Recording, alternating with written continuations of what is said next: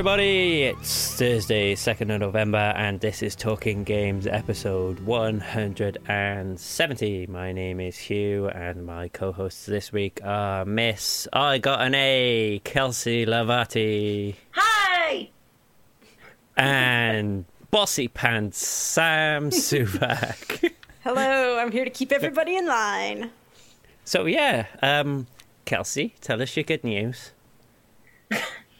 Um, it has something to do with like uh, that I went to play the first three chapters of Battlefront, which I'll talk about later. Um, but that day I had a midterm, and I decided to skip a morning of studying to go play Star Wars. And so I was I was accepting that I wasn't going to do well, and I ended up getting an A on the midterm. So I'm very very happy. I really thought I was going to be in a bad mood tonight, but I'm in a good mood. Good job. Fucking A, Kelsey. Well done. Thank you. We're proud of you. I will take a sip from my water bottle for you. Thank you. There we go. Our celebratory waters. We get Yeah. crazy here on Talking Games. fucking edge core. um, so yeah, it's just the three of us this week. Bobby and Justin are um, busy today. Um, yes, they are getting married to um, Jackie and Jay. So it's a four-way weird nuptial thing. Um, no, um, basically, former um, Talking Games co-host uh, Jackie Turner and her lovely um, hetero life mate uh, Jay uh, getting married today after 10 years of being an item. So, massive congratulations to them. Um, and may God have mercy on Jay's soul. um, so, we've got a good chunk of news to um, get through this week. Um, turns happening Paris Game Week, Battlefront, blah blah blah blah blah. We'll be addressing all that later, and Mario freaking Odyssey, as well as the sob story about my Switch.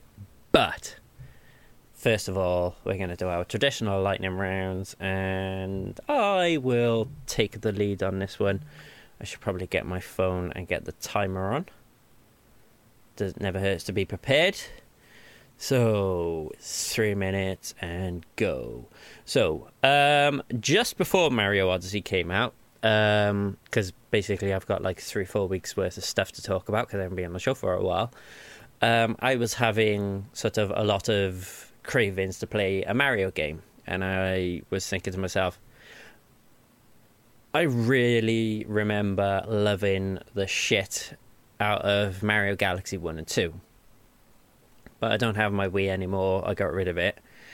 So I sent Matt a message saying, Do you know anything about Wii emulators for PC? And it was like, No, I don't. And I was like, Hmm, okay. So I'll just just do some Googling. Ten minutes later I had a Wii emulator called Dolphin, which is very good. I highly recommend it. Um, very simple to use. Um, loaded onto my PC, and I so far I've downloaded Mario Galaxy One and Two, New Super Mario Brothers, and it also runs GameCube games. So I've got Luigi's Mansion as well. Um, and I'm having a blast with it.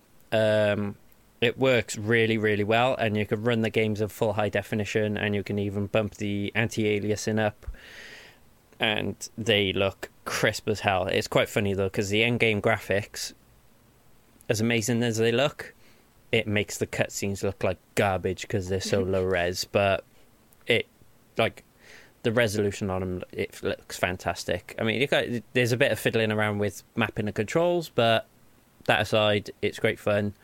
So if anybody wants to know how to install and use a Dolphin emulator, just hit me up and I'll gladly run you through it. Um, I also played through and thoroughly enjoyed the story mode on FIFA 18 called The Journey, which is a continuation of Alex Hunter, the character from FIFA 17's um, story. And I gotta say, it's really, really good, really well written. Like, there's some good, like, really touching um, moments in it. It's funny. You actually get like really invested in the characters, um, and it's some good sort of like a bit of family drama to it. Um, it kind of gets derailed towards the end because um, it's almost as if the game suddenly goes, "Oh, we we really should have you play some more games of football." As opposed to throwing all this story at you. So it just kind of like you get to this point where you have like this long run of games without any story, so it kind of like derails it a bit. Um, but it's good. Um, FIFA 18 in itself isn't the better football game this year, um, but it does have that mode over Pro Evolution Soccer 2018, and it's a quite a, a big thing actually. It's I, I think it's it's great. They're doing a really good job with it, and I'm about six hours into Wolfenstein 2, and I'm going to talk about this even though my time's up because it deserves it. Um, and I'm friggin' loving it. It basically just takes everything that the first game did and just knocks the freaking. It's basically Nigel Tufnell with his amp that goes up to 11. Um, and it's it's great. Like it, and it's very cinematic. Like I would say, like if they brought this out as a movie, just you know where the shooting scenes, if you cut them down a bit so they're not so prolonged, it would work incredibly well. Um, and I've just got to this bit where it's added like a new sort of game, like a new um, ability that you have. I won't tell, say what it is, and it just kind of like adds this whole new like facet to the game. Um, so yeah, that Wolfenstein Two, um, get it. It's freaking cool, especially if you enjoyed the first one. It's amazing. So that's me with my half an hour lightning round. Um, next up, let's go to Sam. Right. Alrighty. Um, so I finished off South Park, The Fractured But Whole, and you know, as I talked previously, I loved that game. I loved it to the end. Um, it just kept doing really surprising and fun things with the story. It went places I never expected it to go. I kept getting like better and better fart abilities. Um, it was it was just a blast. I I, I had some time uh, last week when I was feeling down. There was some stuff bugging me. I was having a rough time. I put on South Park, and within a minute, it had me just cracking up. Um, things that didn't involve farts. Um, they're just they're so funny. I don't know, but uh, it's a great game. So if you're if you're into that kind of thing, definitely give it a go. It's it's a lot of fun, uh, and it can change your mind about things you thought you believed about turn-based combat. Hugh, I'm looking at you. You should give it a try. Excuse me.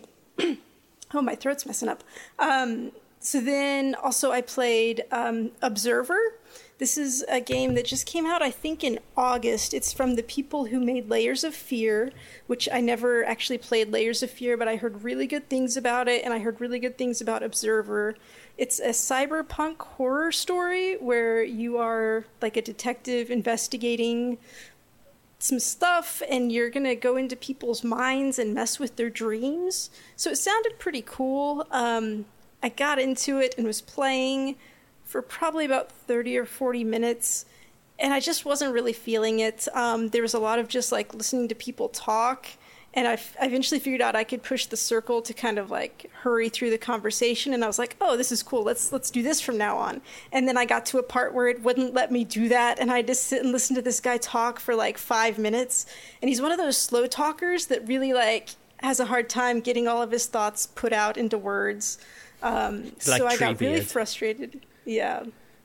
Um, I was like, oh my god, I don't know if I can handle this, but I was going to keep going. Uh, but then my game glitched; it just completely froze, and I was like, okay, that's a sign. I'm going to stop. I'm done. So um, it's it's an interesting concept. Um, maybe one day when I'm having feeling more patient about things, I might give it a go again. But for right now, I'm putting that one on the back burner. Um, and then in a in a weird twist of fate, I am I started playing Life is Strange, the original game, because I've heard you guys talk about Before the Storm, and it sounds really cool, and I want to play it. But I've been told Yeah. I really need to finish the first one first. Um, so I went back to it. I finished the second episode now, and you know I'm, I'm having a good time. I'm enjoying it. But good God, that game has some serious issues going on. Like this is not a happy game. There's just horrible stuff happening all over No. the place. I'm Yeah. like, oh my god. Um, but I'm enjoying it. I'm looking forward to uh, finishing that one off and then getting to try out before the storm. So, and that's all for for my lightning round this week. So. Yeah, Life is Strange is very good, but it's um it's rather angsty to say the least. Um, but it yes. is good. Oh my god. It is good. Right then, Kelsey, are you ready to go? Rock and roll. All right, so um, I've been playing this 2D platformer called In the Shadows. It's a Montreal uh, based studio, Color Space, who made the game. Uh, basically, you start the game off, you're a little, you're a toddler, and the concept of the game is relatively simple. You're going a 2D platformer trying to collect stars, but at the same time, you're trying to push um, beams of light to destroy shadows. So it's taking on. Um, like a childhood fear that I very much still have uh, a fear of the dark. and Fear of the um, dark. Am I, am I too young for Maiden that Nephew. reference? Probably. Probably. Oh, mate. Yeah. okay. And then You're too young for most Uh, references. no, I was. That's why I was like, ugh. But um, it's a really cute game. I haven't completed it yet, but I'm writing a review on it. So once it's done, I'll have more um, substantial thoughts on it. And then I also played the first three chapters of Battlefront, uh, Star Wars Battlefront Two. Um, Oh my god, Kelsey, studio- please just no spoilers, okay? I'll have to take Yeah, my headphones off. No, no, no, no, no. I won't okay. spoil it. I won't check- spoil it. Okay. Um, but basically, the the studio that's in Montreal is the one that's creating the single player um, uh, in narrative. So they had a lot of journalists come in from Montreal to play it, and so I was like really happy to be considered a journalist, you know. and so you play the first two chapters. I have to say, I'm very impressed. Um, the faults of the game is definitely not because of the gameplay. It's definitely my own lack of experience in first person shooters. um, but I would say, like, in terms of the space flying and the TIE fighters and all that, it's definitely improved from the first game. I would say, like, I found it, I did, I did die a lot, but again, it's just like lack of being able to use a controller. um, but I would say, like, I found it, uh, like, improved and i think a lot of people around me as i looked at them they did the level quite quicker than i did so i i would say it's if you found the first uh, game very like you got used to it i think with this one you'll be very used to it shooting wise again lack of experience but i think the different types of guns that are there are really interesting you play as um, a squad commander uh, Iden Versio so the Played range by the of delightful weapons Janina Gavankar. She's so beautiful. I love her so much. Um, the range of weapons that you have is really interesting as well because, like, they were explaining this at the studio. Stormtrooper has their one gun, and that and they wanted to give as a first-person narrative more options um, in terms of her, but also in terms of the weapon weaponry that she provides. Um. Oh, okay. So then I won't talk about. Just keep going. You're talking about Star Wars. It's fine. The time doesn't matter. Um, but other than that, so basically, like the beginning of the game is like what you know. They're they're on Endor, and the Death Star ex- two explodes, and so the the really the narrative takes off from there. It's um, like what do they do after they realize that the Empire has fallen, and as a squad commander, she sort of has to take initiative on this matter. And they, we didn't go too far into the story where I learned things that we don't we don't know at all. Um, so basically, it's just establishing her as a leader, and where she's gonna go from there as a leader because the the game follows onto her home planet and what the Empire is gonna do from there, since the the Death Star has exploded. So it's basically like I only played up until that point, but the graphics are really good. Like the the moon on um, the battle on Endor. Uh, the trees like the the setting was insane. Like I running through the trees was was fantastic. There's debris everywhere. There's still like rebels everywhere, and like playing as um, someone from the Empire was like a really great experience because as a character, she's like, well, we're right. The rebels are are the the assholes basically, but you as a as an audience member of Star Wars you you don't feel the same way, but she really truly believes in the Empire and what she's doing is right. Because if you were playing as a rebel, you would be killing them, and you killing a rebel feels uneasy, but at the same time, she be- tr- really believes that it's right, and they need to escape the moon because they've lost. So I found it like a really interesting perspective to play from, and that's what the studio and the developers were telling us at the at the studio that it, it was like they wanted to cross that barrier between good and evil and like what happens when you're evil but you believe you're doing good kind of thing. So it was really interesting. It was really fun and i'm excited to play the rest of the chapters.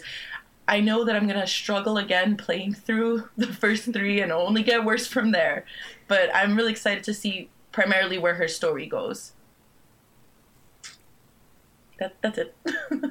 Kelsey, the more you play, the better you're going to get. So you've got good I- experience, and you're just going to keep getting better. okay you when know you've, what? I'm when going to you've tell not this got story. like no industry folk like looking over your shoulder watching you, like that's enough to give anybody the heebie-jeebies when it comes to video gaming. well like if i was going to tell the story when justin and bobby were here but i'll just tell it okay so Oh, oh awesome. I'm Okay. I'm like I'm like a little girl compared to all these people, okay? Like maybe we were the same age, but I felt like I was a little girl.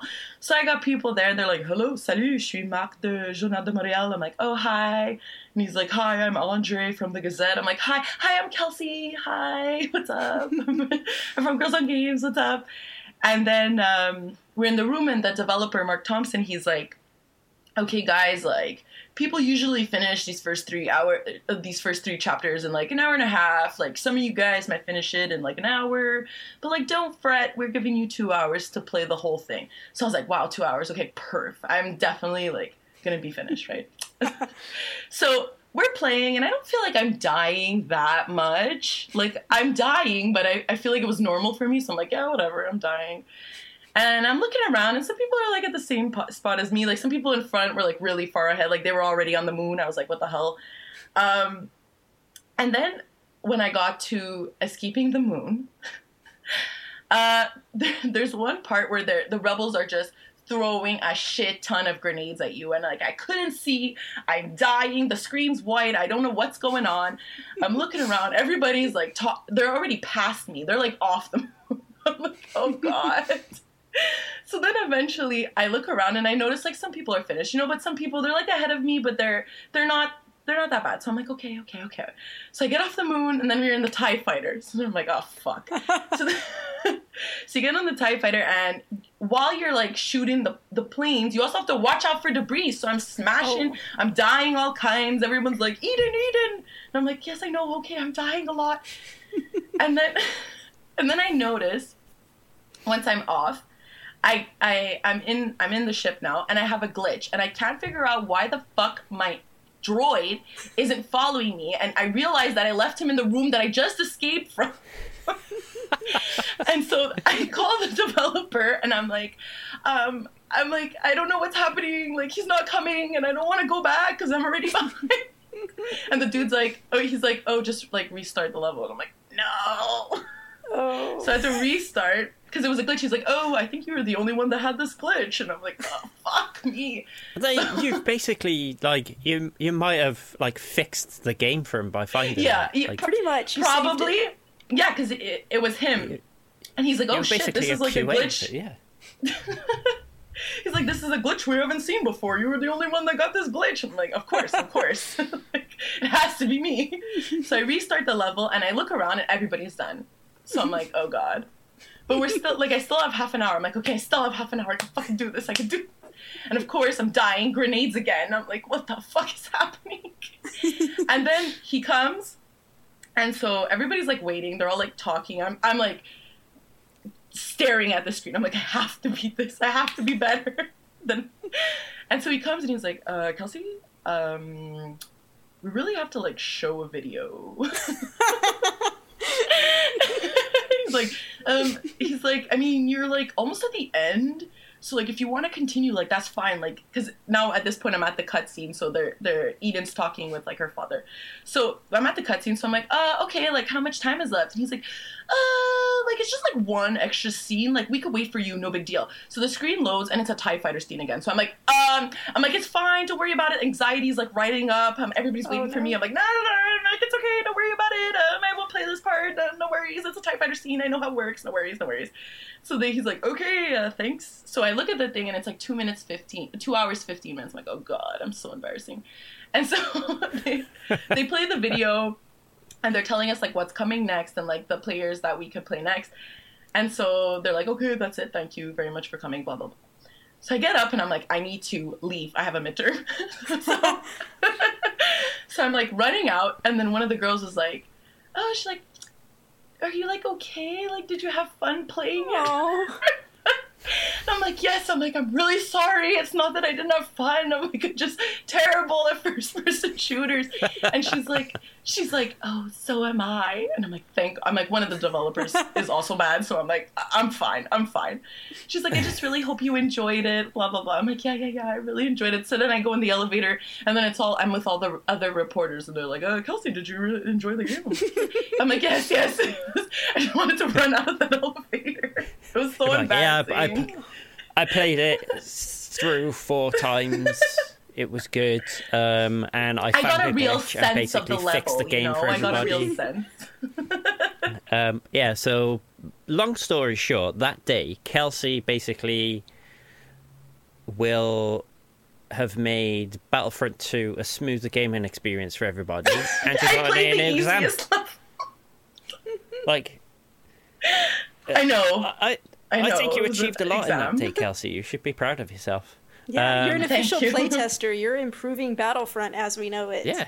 So, good job. Um, so on the back of that, I'm going to speak about um, the statement. I forgot the word that is statement just then. Um, and regarding the whole like, what should I, let's find a fun a brouhaha. There we go. A, the brouhaha That's accurate. regarding pay to win, the hubbub, the hullabaloo. Um, regarding the pay to win with the loot crates, um, it's a it's a fairly quick one, so I'll just read it verbatim. Um, so it says, We went to the Star Wars Battlefront 2 with a goal to make the deepest, biggest Star Wars TM game that you've ever played. That meant transporting you to all three eras and handling, handing you a huge assortment of heroes, classes, and vehicles, as well as bringing tons of free post launch content to all Star Wars 2 Battlefront players. The beta gave us a welcome chance to test all of our systems in action and tune in things for a better balance. Thank you, Kelsey Lavati, for finding that glitch during our conference. That's I didn't notice It's that. official. It's in the press release. Way to go. before. Yeah, there you go. You have arrived. Um, a few weeks back, we mentioned we were going to take another look at how the progression system works. After incorporating feedback from the beta, we're happy to share our plans for launch.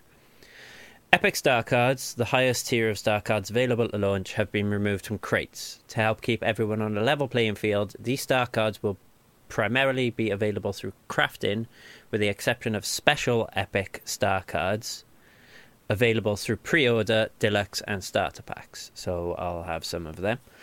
Um, you'll need to reach a certain rank to craft upgraded star cards. You will be able to buy a bunch of crates, grind everything up into crafting materials, and immediately use them to get super powerful star cards. You can only upgrade the ability to craft higher tier star cards by ranking up through playing the game. Weapons are locked behind specific milestones. Whilst, whilst the select few can be found in crates, the rest can only be attained by play. We want to unlock want to unlock a new weapon for your heavy. Play as a heavy, and you'll gain access to the class's new weapons. Class specific gear and items can be unlocked by playing as them. As you progress through your favorite class, you'll hit milestones granting you class specific crates. These will include a mix of star cards and crafting parts to benefit your class's system. This system, as well as all of the others, will continually be will be continually iterated on and improved. As we first announced at EA Play in June, we're committed to keeping the community together. All upcoming weapons, maps, heroes, and vehicles int- introduced in Star Wars Battlefront 2's post-release content will be free so that players can play alongside friends as the world of Star Wars Battlefront 2 continues to grow. Yada yada yada. Um, so yeah, basically, um, you know, preferably we wouldn't have had to have a bunch of people um, understandably whinging about how they were going about this. But on the plus side, they've listened. Um, so the worries about the game being play to win um, that were around a few weeks ago, I don't think we have to worry about anymore. So, what are your guys' feelings about it, Sam? How? What are your thoughts? So basically, you know, I'm glad that they're doing this, but I'll say what like a mother might say. Like, I'm not angry about this. I'm just disappointed in them that they even had it happen in the first place. Like, they what were they thinking? You know, really? Yeah. That's that's it. But yeah, I mean, good good that they're fixing it, and good that it'll be better in the live game. So, yeah. Yeah. Kelsey. I just find this interesting because it's coming on the back of closing an entire studio that was making um, a single player Star Wars game. And it's just, it's like fairly noticeable that they close like a single player based game because multiplayer and loot crates make so much more money. And now they're saying this. And I just, I find it's like kind of a recon. Like they're trying to make uh, it seem a bit better, but at the same time, like I don't know, they have fairly different studios that do different things within EA.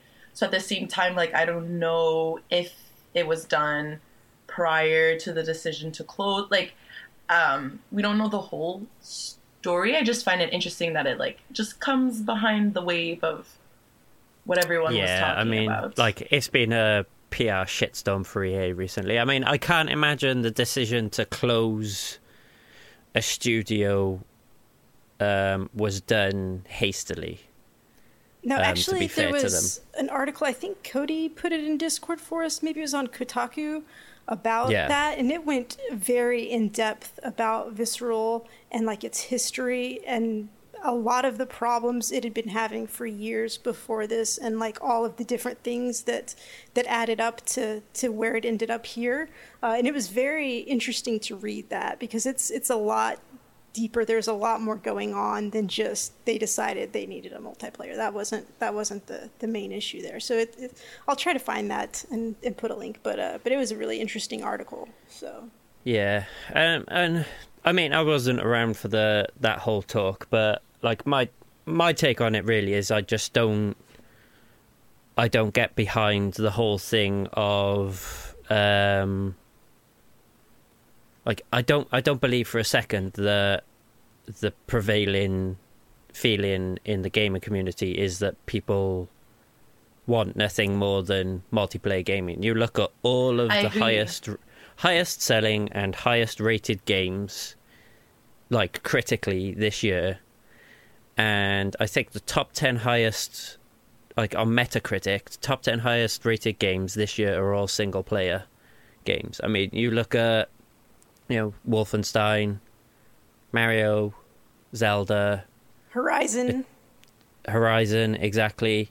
You know, there's a, like a thirst for good, like single player games. Like you look at GTA, like okay, that's got GTA Online, but that game is still in just outside the top five in the UK charts.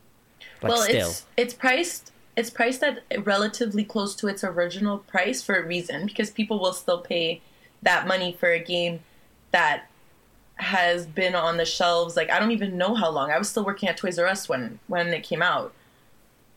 It's- like I feel like that's more than 4 years at least at the very least. Probably. I mean, it it was a when you say well, it came out before the PlayStation Four even was released because it was a PS3 game. So, you know, and you know, credit to Rockstar, they're still supporting that game with the online stuff. But I just I just don't believe the fact that like I think to me, the rhetoric loosely translates as the money is in multiplayer um, gaming um, with loot boxes and so on and so forth. Like, Blizzard must make crazy money every time that you go into an event in Overwatch. Their take-ins must go up stupidly because people will start buying loot crates and stuff like that to try and get the skins. Um, but you know, I guess in a current economic climate, the cost of doing anything at all for any business is a lot higher than it used to be. So there is that. Um, so it's, but I just them coming out and saying that there's no hunger for single player games to me just comes across as a nonsense. Um, and speaking of damn fine single player games, um, last Ooh, week. what a transition! So I know. Um, last week saw the re- release of um, a video game with a character called Mario in it, um, going on a bit of an odyssey um, in the aptly titled Mario Odyssey. Um, and it's fucking fantastic. Um, just this is for me like Nintendo at their most confident and assured. Um, like even like I said before, I was playing bits of Mario Galaxy One and Two, and those those games are fantastic. Um, like I think the Galaxy games, other than maybe Mario sixty four, will have been my my favorite Mario games. But I think this just the so far anyway. I'm 15 hours into it, um, and I won't be getting any further for a while, which I'll go into in a bit. Um, the level of creativity, just damn right. Like I said, it's just just such a wonderfully fun game to play, and it's just got so much character, so much color. There's just so much variety to it. You, it just throws things at you, and you're like, "Holy crap! I was not expecting it." Like there's one bit where I won't, I won't say exactly what it is, but there's one bit where you go through a door in New Donk City, and all of a sudden you're on a scooter, and you have to get from one end of this corridor to the other, and something's happening while you're doing it. And I was just like, "This is fucking awesome!" I was not expecting this at all when I walked through this door, um, and I think this game will it contains my my moment of the year in video games. There's something that happens in New Donk City that was just I was just grinning from ear to ear, um, and it was I actually had like tears of joy in my eyes because in terms of like the build up to the game and what everybody was talking about, what he was doing, when everybody was like, "Oh, there's like real looking people in it." and the way that section of the game pays itself off is just absolutely wonderful. Um, so, yeah, I'm having a blast with it so far. So, Kelsey, how are you uh, getting on with it? I I love it. I love it so much. Um, I think it was what you said about like when you walked into the door and you were on the scooter. I think that's very telling of like a lot of what um, this game offers. Like I think there's always a reward for exploring in this game. Um, one specific instance is like when you're in um, the the abandoned island between New Donk City and um, the lake land, lake world, I guess. Um, you're taking like Cappy, you are on like a, a caterpillar kind of character. Oh, um, you take control cool. of him, yeah, and he's able to like stretch to different aspects of the the game that you might not be able to just as Mario. And it's interesting because I would just go around corners of the mountain of the island, and I would find like a secret um, place. And I think like every time in every world, exploring brings you like it. You always get rewarded, whether it's a coin, whether it's a life, um, the the special coins of the world. Like you're always being rewarded, and I really appreciate that. Like interacting with every aspect, the animals, um, the the different the non-playable characters, like everything is is it shines. Like it's so beautiful. I I find personally. Yeah, And- and, it's just little touches, like you say, with that that creature that you can take over. Like when you stretch them, and like when you squeeze them in and out, they make this like brilliant like accordion sound, and it's just like yeah. Yes. little exactly. things like that. You're just like Yeah. that attention to detail. You're just like this is like fantastic. it's it's incredible. I think I don't know, like I I every time I open it, like I'm just so excited. Like I think about it all day long. Like even the release day, I was at work and like I couldn't stop thinking about it. I watched Polygon's six hour stream because I was I just I couldn't I needed to watch I needed to see it. I needed to see it. And I just think it's like I think it's my game of the year. I mean, I maybe I have to like really like examine everything I've played all year, but I I don't think I've had as much fun with any other game than this game. And I think just the new aspects that they've added, the the the amount of fucking shit in this game, it's it's crazy. There's so many more worlds than you think. There's so many more things to get. You cannot you can't even 100% a level until you like go back to it. I don't know. I don't know. It's just incredible, I think. Everything that they've done, they, the detail is incredible. There's those random weird like metal looking cubes in every world. Yes. Yes, exactly. What the fuck are they for? Exactly. exactly. I, I think you would need to finish the entire game and then go back to them because it it's just crazy to me. Like there's just so many things that I think you need to go back and go back and before you can completely 100% everything. And the only game I've ever 100%ed was uh, the Mario Bros 3D World, just so that I could get to the secret world there. 'Cause I heard about it, I was like, I need to do that. So I'm excited to 100% this because then I'm wondering, I haven't read anything of this, this is just a theory. I'm wondering if there's like another part. Like, even if you go exploring like within the levels after you beat the story part, there's there's more stuff added because you've saved them. So you could go to different parts of the story that you weren't previously able to go to because you didn't you had to follow and get the last moon of that storyline before you could go to the other world. But if you just explore the world that you just saved, there's even there's stuff added right then and there. So I just think it's like, I, like I'm shocked every time I I look back and I'm like, what the hell? There's so much stuff to do. It's insane, insane. It's brilliant. Sam. I mean, I, I agree. It's it's a fantastic game, and it does so many neat things. Like I found myself many times just like gasping. I'm like, oh, when I see something new and exciting, I'm like, oh, that's really cool. I can't believe they did that. Um, you know, and there's like everybody's all excited about, you know, you get to take over the T Rex and do stuff, and that's cool. But then like I got really excited because like I took over a rock, and all of a sudden I was this rock, and I was moving it. I'm like, what? Who even thinks of that? That's crazy. um, so I'm having fun. I just got to I think the Metro Land, um, so I'm not I'm not too far yet. Um, I do. I kind of have always had a problem, and still have a problem with 3D Mario games. Um, just something about it.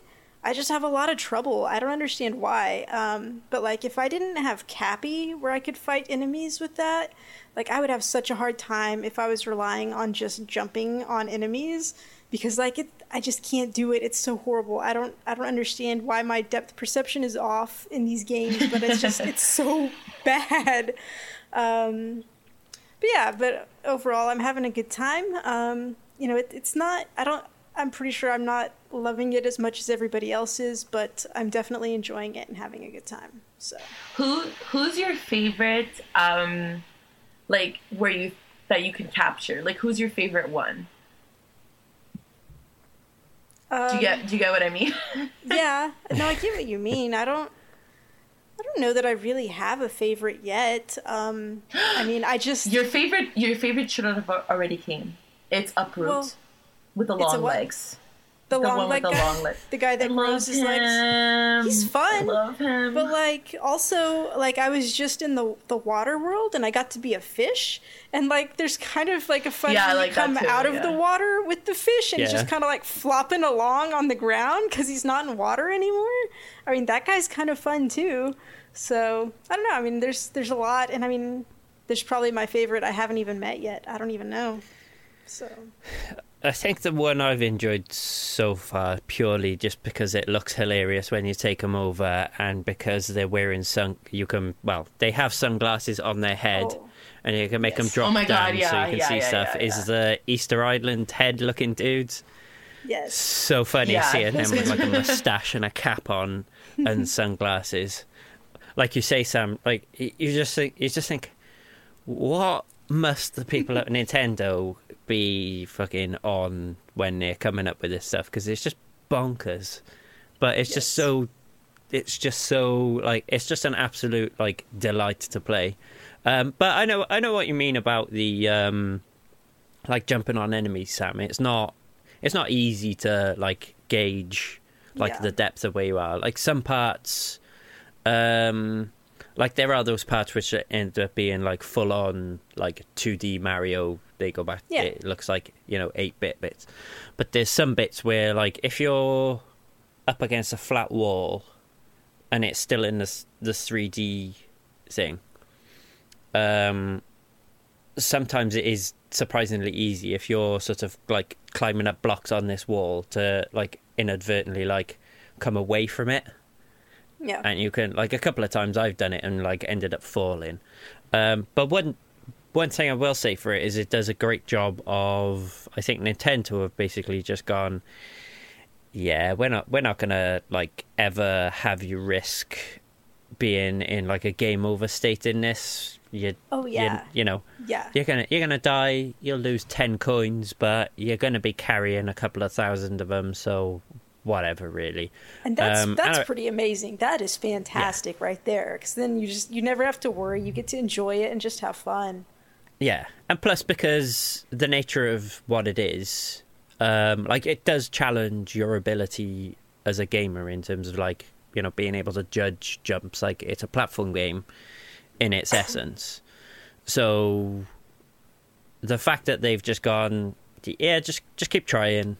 Like it's it's fine. Like platform games, if you if you've got like five lives and you're having trouble judging something and you're on like your last life, it can get incredibly frustrating, which can make it even harder for you to play it. Whereas this, like the amount of times I've attempted jumps and just ended up falling down a hole and just gone, eh, whatever, I think I can make it, I'll try again. Um, so I I really like that about it. It's like they've they've done a good job of like, and I, I think that makes it a lot more friendly for like younger players as well, which is good because like I said, it it is a challenging game, and some of the like stuff that you do in a boss fight is awesome. Like there's one you face like Bowser fairly early on, and the way the way that you fight him is absolutely like visually, it's hilarious and it's His so- his hair. yeah the way it like flops around like it, Ooh, just like, ooh, ooh, baby. yeah. He looks Oh like my. he looks like a bit of a uh, a cad, doesn't he, in his white suit? But yeah, so far I'm absolutely loving it. But I'm about 15 hours into it. But the problem is, my fucking Switch has died. Um, I got about 15 hours into it. Um, I was having issues with my Switch not connecting to my Wi-Fi. Um, so long story short, I thought I'd fixed it um, by depleting battery, turning it off and on again. Put some charge in it, and it started doing it again. Um, so I was like, screw it, I'll just reboot it, see if that fixes it again. Um, did a hard reset on it, and now it won't load past the Switch logo that appears on the screen on boot. So I've had to. Thankfully, I bought it from where I work, um, and the company I work for gives two-year guarantees on electrical goods.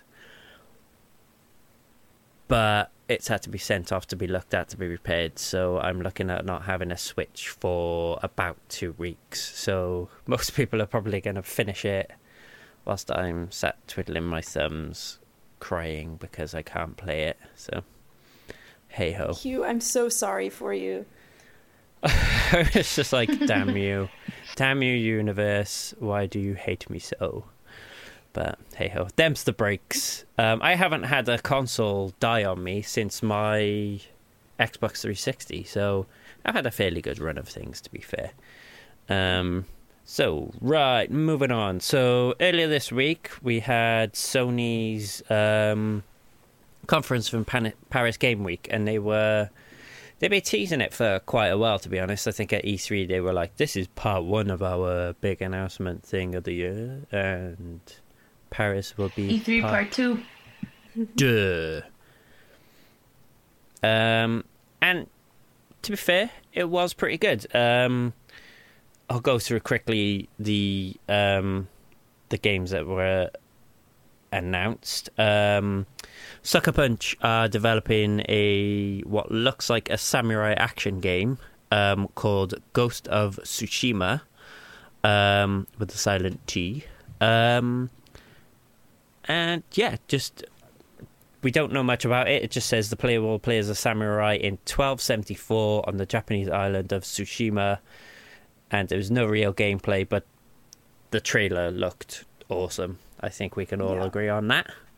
Um, yeah, it's a very sort of um, lifelike looking game. Um, so I'll be interested to see what that looks like. I like the Sucker Punch games. Um, like I, I do like the Infamous games. So um, I'll be looking forward to that. Um, there's also a cool um, game, or cool looking game.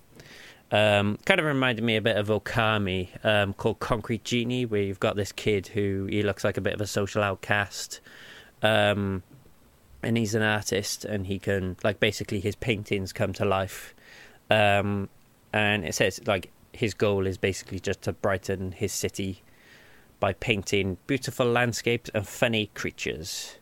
So that that one I'm very interested in. Um, this one I want a bit more. I'd love to like have some more information on this. There's a game called Erica that they announced, which is a new PlayLink game, which cool, looks yeah. like yeah, it's like a FMV game, um, and it, it looks kind of like a sort of choose your own adventure type deal. Um, yeah, it says it's a narrative game which will have to choose your destiny as you would in a Quantic Dream production. Playable with the PlayLink application, you will have to switch between screens from your smartphone to your TV. So I don't know whether that just means it's single player and you use both devices or whether you'll be able to play with your friends. I thought the whole thing behind PlayLink was, you know, it being involved with other people and so on and so forth. Um, whole host of stuff for VR announced. Um, Ace Combat 7, the um, DLC for Resident Evil 7, The Not a Hero thing will be playable entirely in VR. Um, so that'll be cool. Um, and it looks quite a bit more. So it looks like a bit of a departure from like the um, sort of feeling of the main game. It looks a bit more actiony. So Yeah, it looks like it's Um, going back a little bit cool. more to like Resident Evil 4 or 5, where, you know, you're a special agent type guy with lots of guns. yeah, Gu- yeah, fleshy ones and metal ones. Um, yeah, and there's there's, there's a load of um, VR games. One called Rec Room, Moss, Apex Construct, Bow to Blood, League of War VR Arena. Um, there's Final Fantasy 15 is getting a VR fishing game. Fishing games guys, seem to I- be like I love Go on, fishing games like in in video games because I love the idea of fishing. I love like throwing and then like reeling stuff in, but I hate like actual fishing because like I don't want to catch a fish. Uh, so fishing video games, that's like a plus right there. Yeah. It, it looks completely ridiculous. Like when you catch a fish, is like just like this really sort of like dramatic, like badoosh, and it's just like Well, they're like Yeah, monster fish looking creatures. They're like not just your everyday fish. So yeah, like you're catching like a friggin' conger eel or something. Um, there was a trailer for the Far Cry Five co-op, and I gotta, I'm not. I'm not much of a fan of the Far Cry games. Like they they're good games, but they don't really do much for me. But that looks cool. Did either of you guys see the trailer for that? I think it I might missed be. that one. I, th- I don't know whether it's um like two player or up to four, but it looks like fun. It's just like quad bikes and planes and crazy shit you can do. So it looks like, as far as like sandbox co-op stuff, it looks quite fun. Um, they announced the first expansion for Destiny 2, which will be called Curse of Osiris. Um, and apparently Osiris is kind of like this legendary guardian who's long thought been long thought dead. Um, and it looks like he reappears, so there'll be a new raid. Um, apparently, there's an exclusive map for PlayStation um, Cool. in it for Crucible. Um, and talking of exclusive stuff, they I think they announced the first expansion for COD World War Two as well, um, which will be available for PlayStation 4 users 30 days before Xbox One. Um, and they also had a trailer for Monster Hunter World, Yeah. and I'll let Sam talk about this one. guys okay i'm just gonna let's just let me take you back a little bit to when i first heard about monster hunter world. And it looked really cool because you're just you know you're you're a, a person with various weapons. You can be different characters different kinds of weapons and you're hunting these gigantic monsters. Like some of them are dinosaurs. Maybe there's even dragons. I don't know. It looks fantastic. I saw this trailer probably at E3, I think.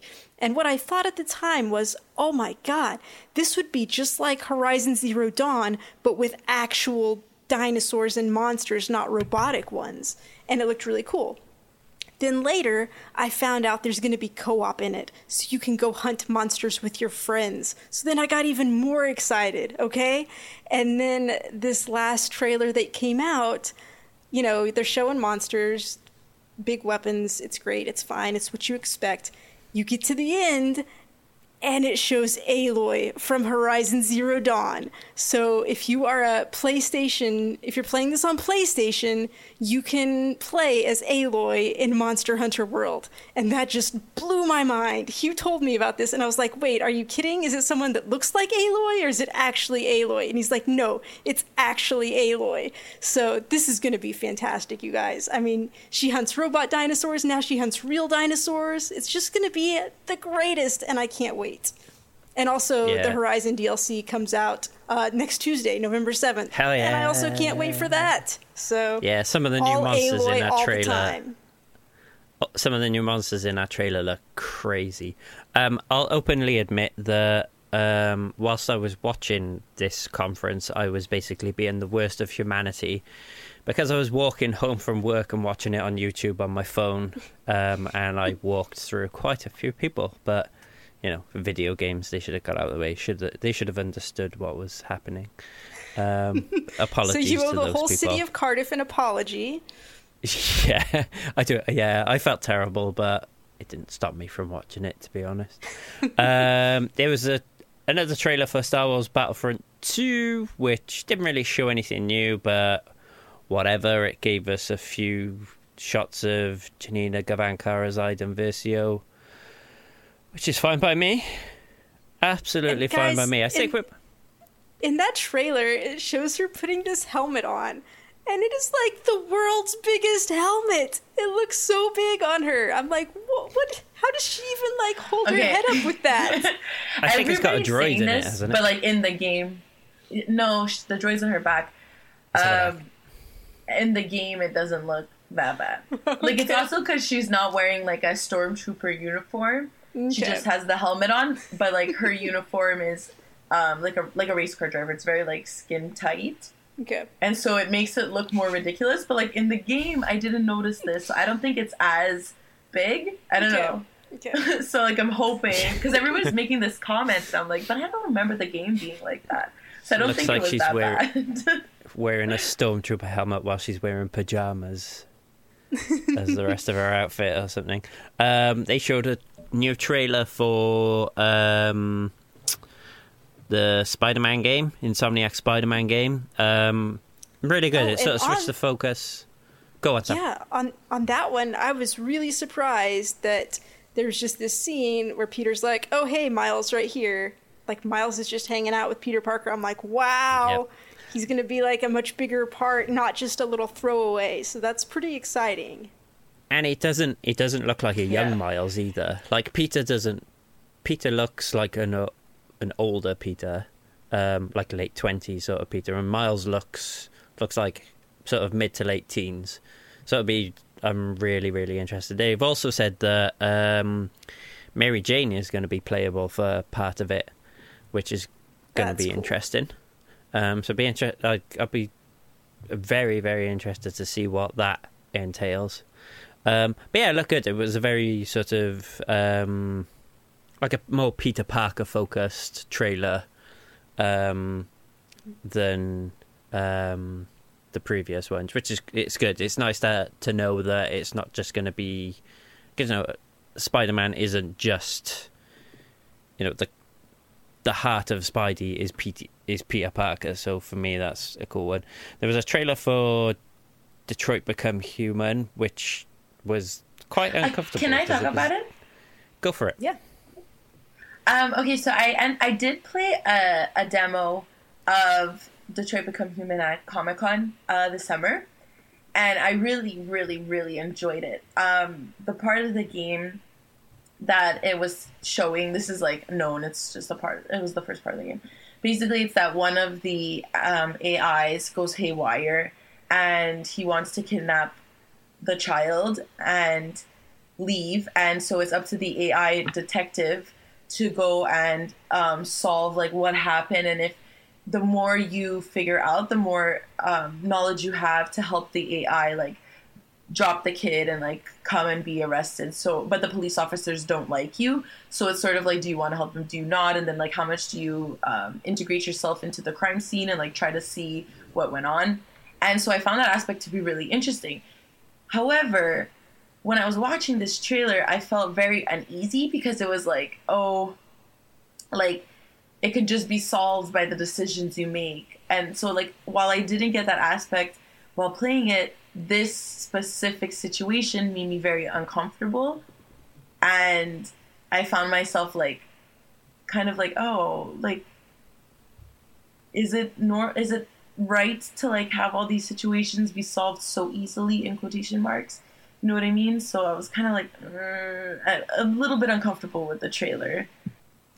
Yeah, I was watching that and I was like, well, it's interesting that you can make these choices and change things, but then I was like, it seems like this section could just go very quickly. Like if you just made the mm-hmm. right choice right mm-hmm. away. Like I don't know. And I was like, I didn't understand how big of a part of a game that was or how it fits into the bigger narrative. So Yeah. Yeah, I, th- yeah. I think how, g- given the subject matter of it, I think how I think the writing in that section is going to be vital because of this. Like I said, the subject. Yeah, it has to be it. If- subpar. if it ends up being like a throwaway the like um the sort of antagonist in that scene just you can kind of like talk him round or whatever and it just ends up being you know not a thing i think that i think it could end up sort of, sort like diluting the subject matter that they're trying to address so i think it'll be Mhm. interesting to see how that one plays out. Um, and then um, they ended the show with um, what wasn't really a surprise, but I still freaked out when it revealed itself to be a Last of Us Part Two trailer. Um, and Jesus Christ, was that brutal! Like damn. I was like walking, talking about me walking home. People must have been looking at me a bit weird because I was just cringing while I was walking along. Um, still doesn't give much away in, in terms of the story, um, but it definitely shows that we're gonna be um, involved with new characters in The Last of Us Part Two. Um, but like I said, it's like it's grim. Like it's like they're dragging a lady along, um, and just just two dudes dragging her along, and they put a noose around her neck, and she's like standing on a bucket on her tiptoes to t- stop herself from dropping and choking to death. Somebody else comes along and they pin her down and smash her arm up with a hammer. Um, so it's very um, happy-go-lucky. Um, but yeah, um, but it did kind of like The Last of Us is a is a brutal game and it's a brutal story, so it's not out of context. So like it made me cringe, but I wasn't like uncomfortable with it. I wasn't like, "Oh, this is gratuitous." Um, I'm sure once we know what the context is, it'll make sense. Um, but there was an article that Sam noticed and put in our document that um, was quite interesting. So, speak to us about that, Sam. Yeah, so it was a Polygon article, and they were talking about how, like, I guess video game trailers are having a trend right now where they, like, kind of sensationalize violence against women, and they just, like, put stuff in there without any context just to try to get thrills and, like, sell video games, and that it's, I guess, offensive to women to be represented that way. Um, and so I, I found it excuse me i found it pretty interesting uh, to read that because like when i watched the trailer like i didn't i didn't get that from it at all. Like what i saw was like yeah there's there's violence. These women are are getting attacked. But then what i saw was these women being empowered and just like fighting back and kicking ass and being total badasses. And like that made me want to play this game because I want to play as one of those girls that's just total badass. Um, and I was, I don't think I really understood what was happening because I, like I said, I never finished The Last of Us, the first one. So I saw the blonde girl that was being hanged and I was like, "Oh, that that must be Ellie. That must be the main character. If if this whole game is me getting to play as her, I'm I'm in. I'm in right now. I want to play this game." Um, so I mean, I can kind of see where they're coming from. That just like putting lots of violence in there is without any explanation of where it's coming from or why it's happening could offend people. Um, but like I just I just saw it a completely different way. So I, I don't know. What did you what did you guys think of that trailer? Go on, Kelsey. Did you not watch it? uh, yeah, no, no, no, no. I watched it. I just wasn't sure who was talking first.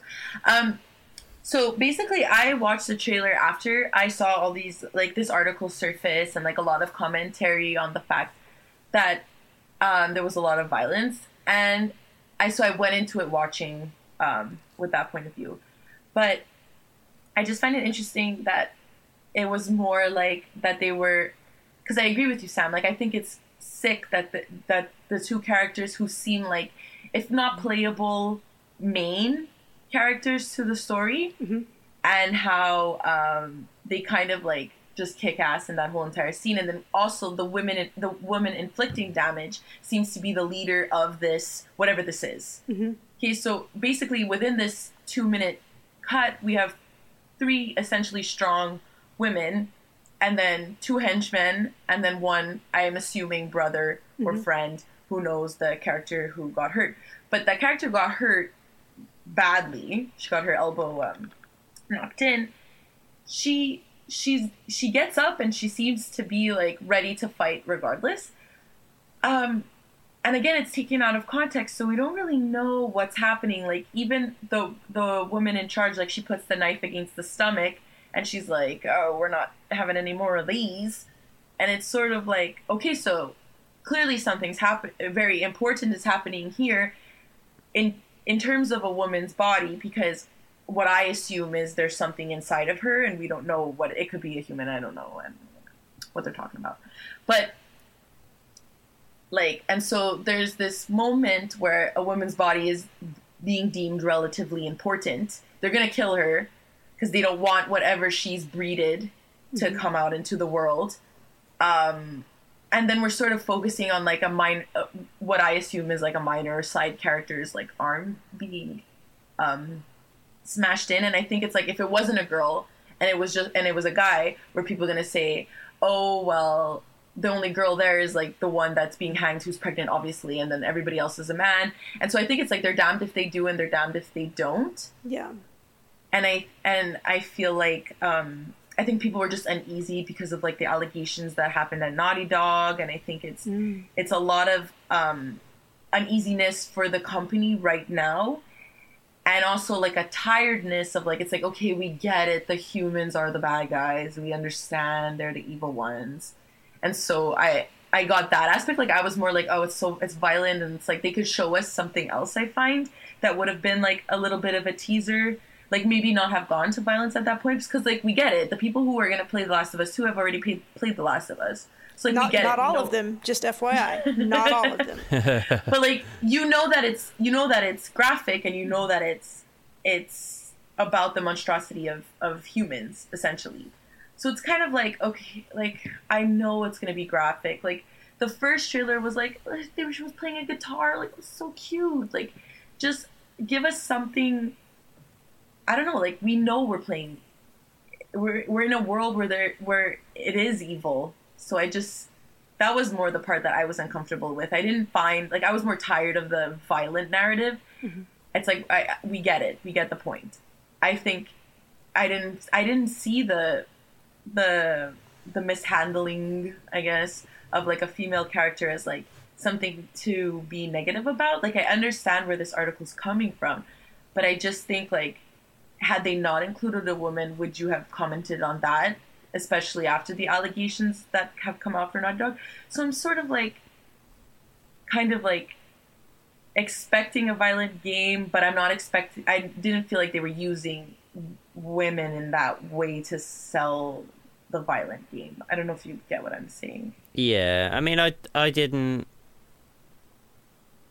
I didn't see it as sort of sensationalizing or trivializing sort of violence towards women. Like you say, it was like the scene was predominantly for me one woman instigating violence against two other women and them fighting back against her and you know the antagonist in the scene basically getting her comeuppance in that she ends up with the claw side of a hammer sticking out of her forehead. Um, so yeah, I didn't. I mean, I can I can understand it. Like it, it is like it's gratuitously violent, and when you put violence on screen like that without context, that that is what makes it gratuitous. Yeah. So exactly.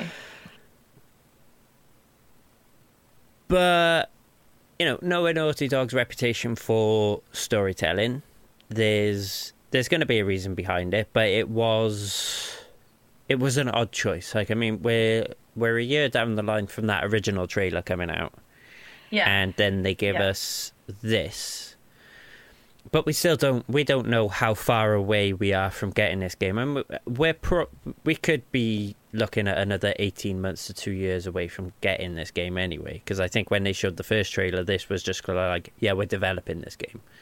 That the i don't think they're like you know three quarters of the way through developing this game it's not like they're looking at like giving it to us for christmas next year or whatever. I think we're we're looking at sort of 18 months at least. Um, so yeah, it was. I think just to me, as as a choice of what they're giving us, was odd. But for people who have played the first game, I think it's you know it brings up a lot of interesting talking points. Like who are these people? They're obviously yeah. from yeah. like other rival factions slash tribes, whatever you want to call them. The whole thing, like you say, Kelsey, with her putting a knife against the woman's belly, is interesting to me because a lot of um, the first game was about um, the whole thing with the virus and whether people can and should be procreating and sort of whether Ellie could be the you know the savior of humanity because she might have the cure inside her. Um, so yeah, I mean, I I think just I think the thing that made me uncomfortable really was just the fact that it was out of context. Like it, violence like that doesn't doesn't it doesn't bother me. Um, and I, I didn't I didn't see it as being um tonally inappropriate in terms of how it represented sort of violence towards a subset of people. Um, but yeah, it was just tr- strange having like here's some extreme violence, The Last of Us Two, and you were like, okay, right. Um, but yeah, it was just it was just a strange choice of scene to show, I suppose, more than anything. But you know, uh, I guess in defense of the person who wrote that article, I can understand why they could see that. Um, but I think picking on this specifically to write that about is a bit sort of ill timed, I guess. Like the the wrong target for for that article for me. Um, so in other news this week, um, this is kind kind of like out of the blue and quite cool as well. Um, in terms of like a video game making a statement. Um, basically, the biggest. Um, I think it's the biggest selling anyway. I haven't played a football management sim for years. Um, football Manager, um, the next iteration of it, Football Manager 2018, um, players will come out as homosexual. Um, so um, the what's the name of the guy? Um, it doesn't really name any, but there's a quote from one of the developers, and it says part of the reason we decided to do this because there are gay footballers. Ah, Miles Jacobson, the game's director, and he says even if those players have not made their sexual orientation public, we know from the volume of professionals that there has to be players who are gay, but that they feel they don't want to come out. Um, so the only players in the game that will come out as homosexual are um, fictional players in the game. So, as with all football management sims, you'll get like the real life players, but as the game progresses and sort of it needs to create, you know, new youngsters in the game, um, as their career progresses, they will in the game they will come out as homosexual. Um, and I th- I think it's a really good message to send because it's still like being a football fan myself and going to football matches. Um, there is still a lot of homophobia in football, and not just football in in sport in general. Um, and for a game of that type, which a lot of like people who are big football fans to them for them to do that um it, it's a big step. And I, I it's going to piss people off which personally I think great. Like if that offends you then you really need to sort of wake the fuck up. Um but also I think for um, any professional sports people who are currently active and sort of afraid to come out, I think it's nice for them to sort of be able to look somewhere and think, okay, there's there are people out there who aren't bothered by the fact that we're homosexual and sports people. Um, so yeah, I just, I just think it's it's a really really. Like it, when you when you think about it, it should it shouldn't be something like it. It's it should just be like a game feature that people go, cool, okay, there's going to be gay players. But for this to be happening, it's a big statement. So, how do you guys feel about it, Kelsey? Uh, I I definitely agree. Like, um, there is a problem with uh, accepting different things in sports. I wouldn't overgeneralize it, but I think a lot of people who who are passionate about sports perpetuate like the bro ness of sports. And I think that um, by including this, yeah, it'll make a lot of people angry. But I, I, I'm sort of optimistic. Like I feel like this will make people who play sports who are passionate about sports like one come out if they're if they so choose like if they feel that way or two that people who might not experience it a lot in sports um, be it when they play when they watch um, can also like become more accustomed to this fact and be more open and accepting like that's an, an optimistic feel um, I do think a lot of people will be angry. I think a lot of people will say like, "Oh, it it's coming during a time when the rise of all this political nonsense kind of idea." But I I think it, it'll have a positive effect. That's the way I see it, anyways. Mm-hmm. Sam. Yeah, I, I agree mostly with what you guys have been saying. Um, it, it, this just makes me happy because um, Hugh, like you said, you know, this is something that it shouldn't even be an issue that's that's called out. It should just be something that's there and it's normal and it's fine. And just the fact that they're doing this is a step towards making that happen, making that yeah. a reality where yeah. this is normal. Somebody's got to make that step. And it sounds really cheesy, but this is like a little thing that's making the world a better place. You know, just just putting it yeah. out there and letting it be part of what's normal in a game. So I, I really like it, and I'm really glad that's happening. And also, just for the record, let's just go ahead and state this football manager, we're talking about what us Americans call soccer. We're not talking about that American football NFL. I did have to Google it because I wasn't sure. So let's just right. Yeah, I mean it's it, it is a niche thing. I mean, back in the day, there was this whole thing where it did used to be called, and I think Championship Manager still exists, but there was this whole thing where the developers of Championship Manager, which years ago was the biggest football management sim, basically um, broke ranks and went off and started um, Football Manager.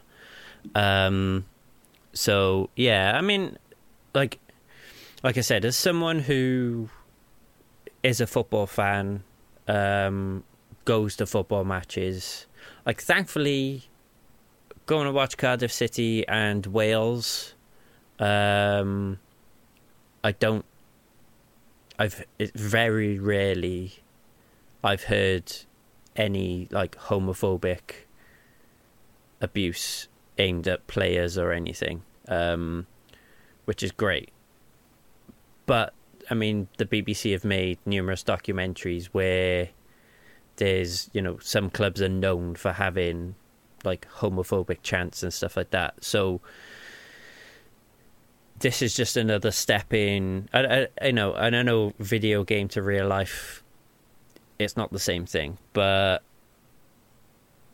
football, the football fans will look at this and you know, it, it it has been like there was a few years ago, there was an occasion where one of the um,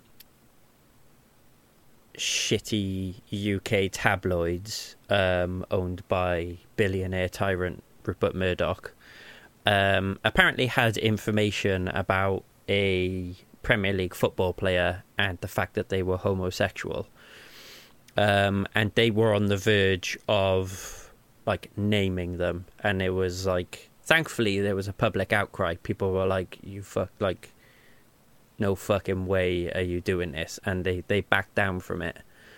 Um, so, and there's, you know, there was a player, a German player called Thomas Hitzlsperger who used to play in in England. Um, who retired a few years ago, and not long after he retired, he came out as gay. Um, and I think there was a, an American player as well. who used to play for LA Galaxy. Um, he retired and then came out, and I think then came out of retirement and started playing again. So, you know, there there are there's precedents there for like openly gay players out there. Um, but you know, it's just a one of those little baby steps in the right direction, which is welcome. Um, so one li- last little bit of news, we will basically appease Kelsey by talking about Animal Crossing Mobile. Look at her face light up. Oh my god, I'm so excited. I'm so excited. I have a lot of Well, blow me down. Basically, I'll, I'll just talk about like I'll just read um, what it what it's about. Uh, so basically, Animal Crossing's first mobile game, Animal Crossing Pocket Camp, will launch in, launch in late November. Uh, they announced this during their direct presentation about the project, and the pre-registration for the game is available. Um, but the game itself is available in Australia, and so a lot of people have been like um, finding ways to do it. I, I'm too lazy, so I'm just gonna wait. uh, in Pocket Camp, players manage their own campsite. They can personalize and build up both their character and their campsite, which they decorate with a variety of buildings and furniture. Furniture can be crafted through collectibles. Um, the system works by visiting nearby recreation sites, doing favors for the animal inhabitants, and collecting rewards. After that, players head over to the alpaca blacksmith Cyrus with their new crafting materials to create furniture. Different animals have different furniture prices, blah blah blah, uh, preferences. Um, and if you increase players' friendship level with them, you get other features, and it entices um, more th- people, more people, more of the animals to come to the site. Um, and I am so excited. I have just one problem. I wish it was on the Switch. I'm really upset that it's on mobile because it's just another thing that takes up space on my phone and drains my battery. And obviously, I'm still getting it.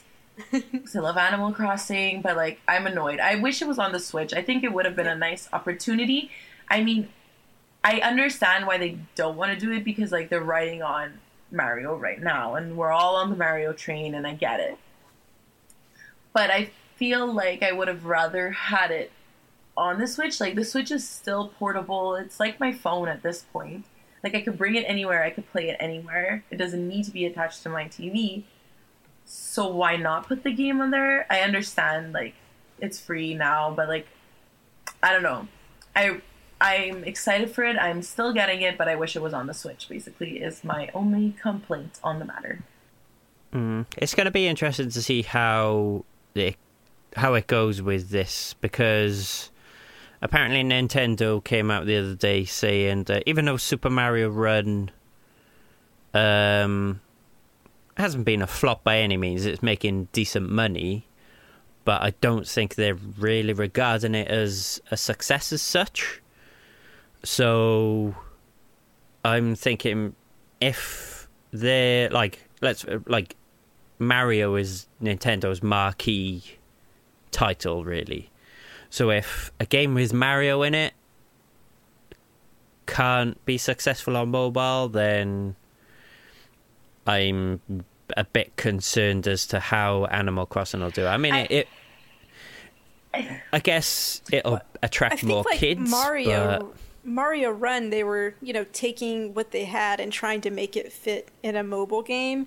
But if they took something that had a, a better mobile fit to begin with, I think it would stand a much better chance of doing better. I I just I just feel like like especially with in terms of Mario Run and I I feel like this game as well like people want to play Nintendo games on uh, the Nintendo console like I know Lara Croft Go Yeah. and D- Deus Ex Go Uh-huh. they did relatively well mobilely I, but they were excellent games I think ga- these Nintendo games Mario Run included they're so similar to what you've played already. Like Mario Run was like a platformer, right? Um, Animal Crossing is very similar to the town, the village that you have already in the previous games. I just think like they work better as Nintendo games on a Nintendo console because that's what we're accustomed to seeing. And I find like I'm more likely to give up a game on my phone than a, a game on a console. I don't know. That's that's how I feel personally. Yeah, and I, I don't know. I just think like I don't know whether they're looking at like Pokemon Go and the success that that's been, and sort of overestimating how well other things can do because I think Pokemon's a bit of a unique entity in that the fact that A, it had the nostalgia factor, B, what they did with it was very clever in that making That's it sort it, of like exactly. you go out and collect these things, so you're doing something unique and new with that existing property. Um, whereas, like you say, Mario is literally just a 2D Mario game where you're just tapping the screen to make him jump as opposed to control, like having complete control of him. So it'll be interesting to see how the mobile side of Nintendo carries, like, goes from here. Like, I don't know whether maybe if Animal Crossing doesn't do well as they hope, whether they'll just knock it on the head and just call it quits. Um, but also, to that matter, it'll be it's also going to be a very interesting time to see now that Mario's out, where exactly Nintendo are going to go with the Switch. Because looking forward now, other than third party games, I think Nintendo are looking a little bit light. So, you know, I think it's. Well, they have uh, they have Pokemon, Yeah, but at the same time, it's the game that was on the 3DS. That's just really but having. imagined. Yeah, I mean that's the thing. Like, I don't, I don't want the Switch to be another Wii in in the fact that it like just burns so brightly, like from the start of its lifespan, and then just falls flat on its face, mm-hmm. like afterwards. Mm-hmm. Like, my confidence in Nintendo has been like has risen this year, but I, I just I keep I'm keeping my fingers crossed that they're gonna sort of you know have a have a give us a second good year with the Switch and prove to us that they're definitely without a shadow of a doubt Yeah, yeah. on it properly. Um, right, so we'll finish up quickly with a listener question. Um, this one's from James Snyder. Uh, and he says, Hey guys, James here. Love the podcast and videos on YouTube. Thank you, James.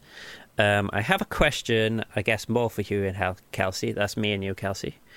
Um, in the sports games world, when you pick a team to play a season with, do you choose the team you actually follow or choose a team by its stats to do better? Personally, I like picking teams with worse stats, building them up to be a good team. Fortunately, I like Swansea City FC and the Buffalo Bills, so I can choose the teams I follow in real life because they are both usually terrible. Firstly, James, you are correct. Swansea City FC is the devil. Um, being a Cardiff City fan, um, I'm obliged to point that out to you, seeing as how they are our arch rivals. Um, so I'll just I'll just go with that. Um, that being said, they're in the Premier League and we're not, so I don't have much of a leg to stand on there. Um, Kelsey, how do how do you go when you play sports games? I always go for the team I root for all the time. Um, I've I played uh, Madden and I've played NHL, so I've only played hockey and football games. Um, but and mostly hockey. Like that's where I, I'm just gonna focus on uh, for this question. I always play the Boston Bruins. Um, I don't know if it's because everybody I know picks the Habs, but I grown up with this rivalry, so I always try to pick the Bruins and like build them up and really try to like in my own fictional world like kick everybody's ass because everybody always shits on me. um, uh, but sometimes uh, if I want to create a team, I pick my favorite players. They're not always Bruins.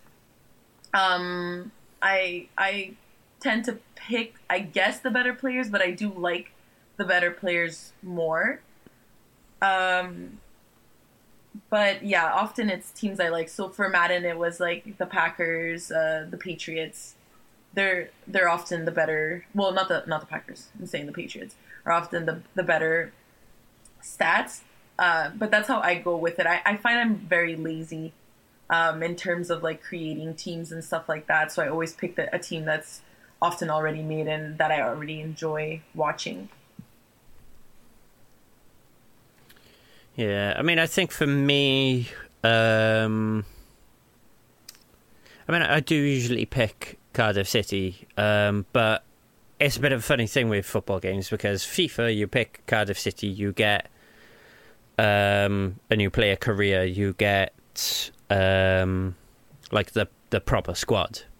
Um, whereas in PES, you can if you start the Master League, you can either play with the proper squad or you can choose to play with the Master League squad. So you just get like a group of poor players and it's your task then to try and win games with these players, sign new ones, and improve the team. Um, but regardless of whether you've got the real players or not with Cardiff City, um, I mean, if you have, then you need to sign new players to make them better anyway, um, because they're not very good. Um, but I just find it more fun if I am playing FIFA, playing as Cardiff City because they're in like uh, the division below the Premier League, so it's there's a lot more reward in playing as them. Like you could play, you sign new players, you can get promoted into the Premier League, and just creating a team where you can win, not just like the division you're in, but then get up into the Premier League, win the Premier League with them, get into other competitions, and go from there is really rewarding. Um, but I what I do really enjoy in PES is starting off with just like the weird, random, just like made up shitty players and just building a complete team from scratch, like just getting rid of the rubbish players as and when you can, and just you just ta- you can just tailor make your own your own team. So like, um, I do the I've got my PES um series Talking Games FC on our YouTube channel, and basically, I'm sort of nearing the first transfer window in that. So I've signed a few players for my Master League team, but right now, it's mostly made up of fairly poor players. Um, but then once the transfer window comes around, I'll hopefully get to sign some.